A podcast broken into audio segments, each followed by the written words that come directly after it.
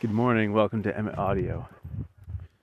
So I'm walking back from walking my younger daughter to school, and as we're going past the dairy farm, it's kind of unusual, but the uh, the cows, the heifers that are on pasture right now, instead of being around the lot where they're waiting to get milked, uh, the heifers are right up against the fence line on the road. I think maybe last week this was true also. This is just it's like the, paddock that they're in right now, and it freaked out my younger dog, Willa. The older dog is kind of oblivious, and she's been around cows, you know, especially when she was little. But the younger dog has, despite walking along this road a bunch, she's she's not been real close to cows before, and she really does not like it. And I think last time I was doing the podcasting because I didn't want to stop, kind of you know, I kept her calm, but I kept her moving. And this time, because I wasn't recording yet, I decided to do a little exposure therapy with her. And I made her sit sort of right in front of the cows. You know, she's leaning against my leg and trembling a little bit, but then we'd walk a little bit further, her heeling, and then I'd have her sit again right next to some other cows. And we did that three or four times. And she certainly isn't you know, completely over it, but she came a long way in just those three or four times.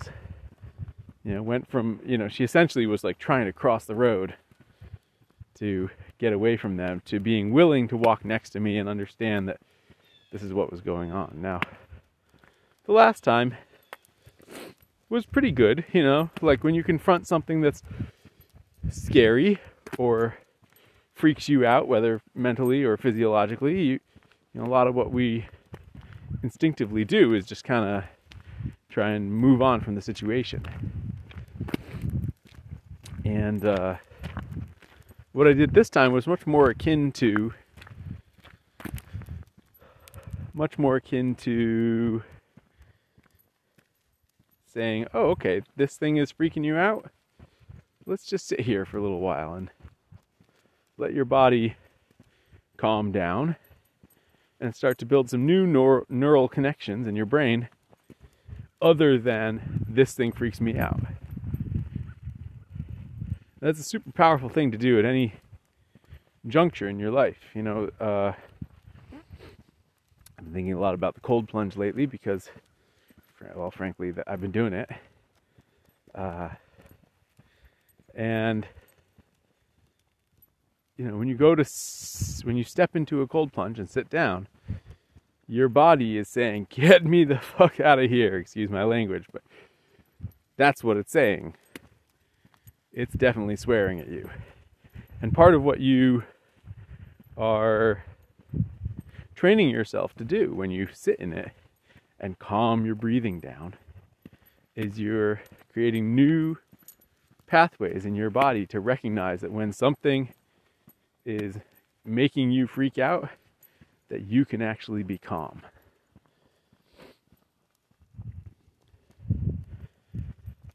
Now, soldiers go through this.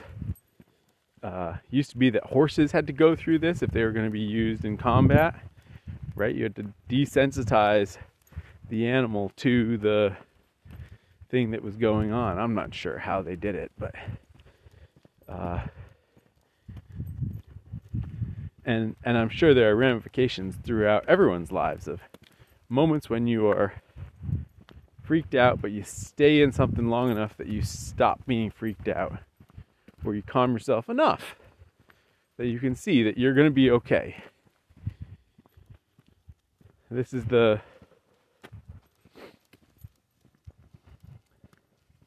the fight or flight instinct. That surges up in us when faced with something like this. And and sometimes it's incredibly important to have a fight or flight instinct right? I also want to make sure i have that in spades when i need it. But a lot of times the things that you're scared of that you have a fight or flight instinct from are things that are not actually dangerous to you. I used to be i used to have a fight or flight instinct at the very thought of calling a stranger on the telephone. I remember my mom once wanted me to call the YMCA to say that I wasn't going to be able to make it to a swim lesson. And I was so scared. And I think I, I mean, I think maybe I did it, but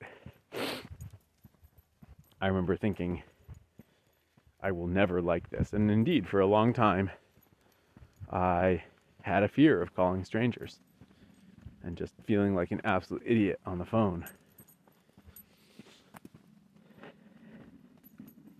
And the thing that made me stop feeling that way was having enough exposure to calling people I didn't know on the phone that it was okay. You can get used to anything, and that's a double edged sword because you can get used to things that are not good to get used to, right? We can become numb to the beauty in our life, to the beautiful people in our life, to the relationships that we have. We can become numb to the things that make us happy. So, in many respects, we want to hold on to that naivete, that wonder, that sense of uh, joy that we have, or just the raw feelings that we have when we first encounter something. But things that make us afraid, those are the things that I think are worth exposing ourselves to again and again until we stop being afraid of them. because those are the things that will actually hold you back from experiencing things in life. Thank you for listening. We'll talk tomorrow.